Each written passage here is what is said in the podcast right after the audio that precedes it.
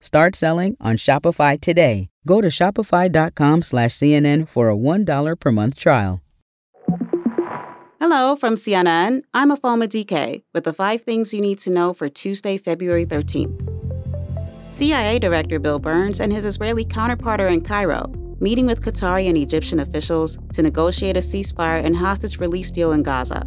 A diplomat said the effort is focused on a six week pause in fighting that includes guarantees negotiations will eventually lead to a permanent ceasefire.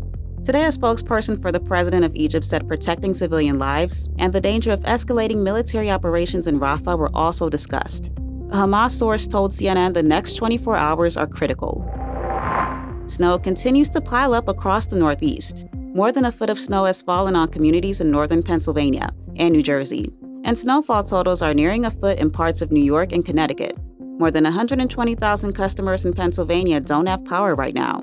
Power outages have also been reported in New Jersey, West Virginia, North Carolina, and Virginia.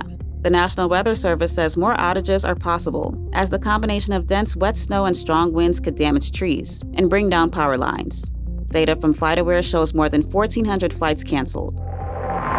The House is expected to hold a second vote on whether to impeach Homeland Security Secretary Alejandro Mayorkas over the crisis at the U.S. Mexico border. Republicans suffered an embarrassing defeat last week when their effort to impeach Mayorkas failed, but this time around they think they have the votes to overcome their thin majority and get their impeachment inquiry over the finish line.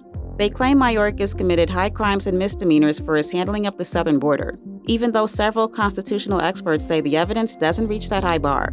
The Department of Homeland Security says House Republicans should stop playing, quote, political games, and referred to last week's failed vote as a baseless stunt. Newly released body cam video shows two sheriff's deputies in Houston repeatedly shot at a woman after mistaking her for an intruder in her friend's apartment 10 days ago. Ebony Pouncey was shot five times during the confrontation on February 3rd. The sheriff's office said that night deputies responded to a 911 call about an intruder at an apartment complex. When they didn't find anyone, a neighbor flagged the deputies down to tell them someone had broken into another apartment. The deputies spotted a broken window, knocked on the door, and announced themselves. At that point, the sheriff's office says one of the deputies saw a woman approaching the door holding a firearm. A deputy is heard yelling, Someone is coming, and gun. And both deputies started repeatedly firing their weapons.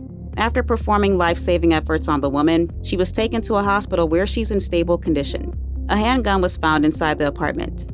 But investigators later discovered the woman who was shot, Ebony Pouncey, had broken a window to get into her friend's apartment because she didn't have a key.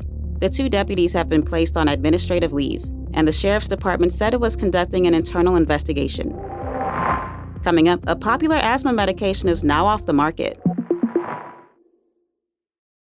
Shopify's taking the cash register online, helping millions sell billions around the world. But did you know that Shopify can do the same thing for your retail store? Upgrade your point of sale system with Shopify. Shopify POS is your command center for your retail store. From accepting payments to managing inventory, Shopify has everything you need to sell in person. Get award winning support and see why millions of businesses worldwide trust Shopify. Do retail right. Grab your $1 trial at shopify.com slash CNN. Start selling on Shopify today. Go to shopify.com slash CNN for a $1 per month trial. Hey, welcome back. Some doctors, nurses, and parents of children with asthma are scrambling for alternative medications to care for young patients. Dr. Edith Bracho Sanchez, assistant professor of pediatrics at Columbia University Irving Medical Center, explains. Hi, FOMA. Here's what happened Flovent, a very commonly prescribed asthma medication in small children, is no longer being manufactured in the United States. GSK, the company that makes it, pulled it off the shelves earlier this year and instead introduced a generic version of it known as fluticasone. The problem on the ground, however, has been that insurance companies have not added the generic to its preferred or their preferred list of medications. What this means on the ground is that physicians cannot prescribe it without special authorizations, and at the end of the day, patients, parents, children cannot get it. That's all for now. We'll be back at 6 p.m. Eastern.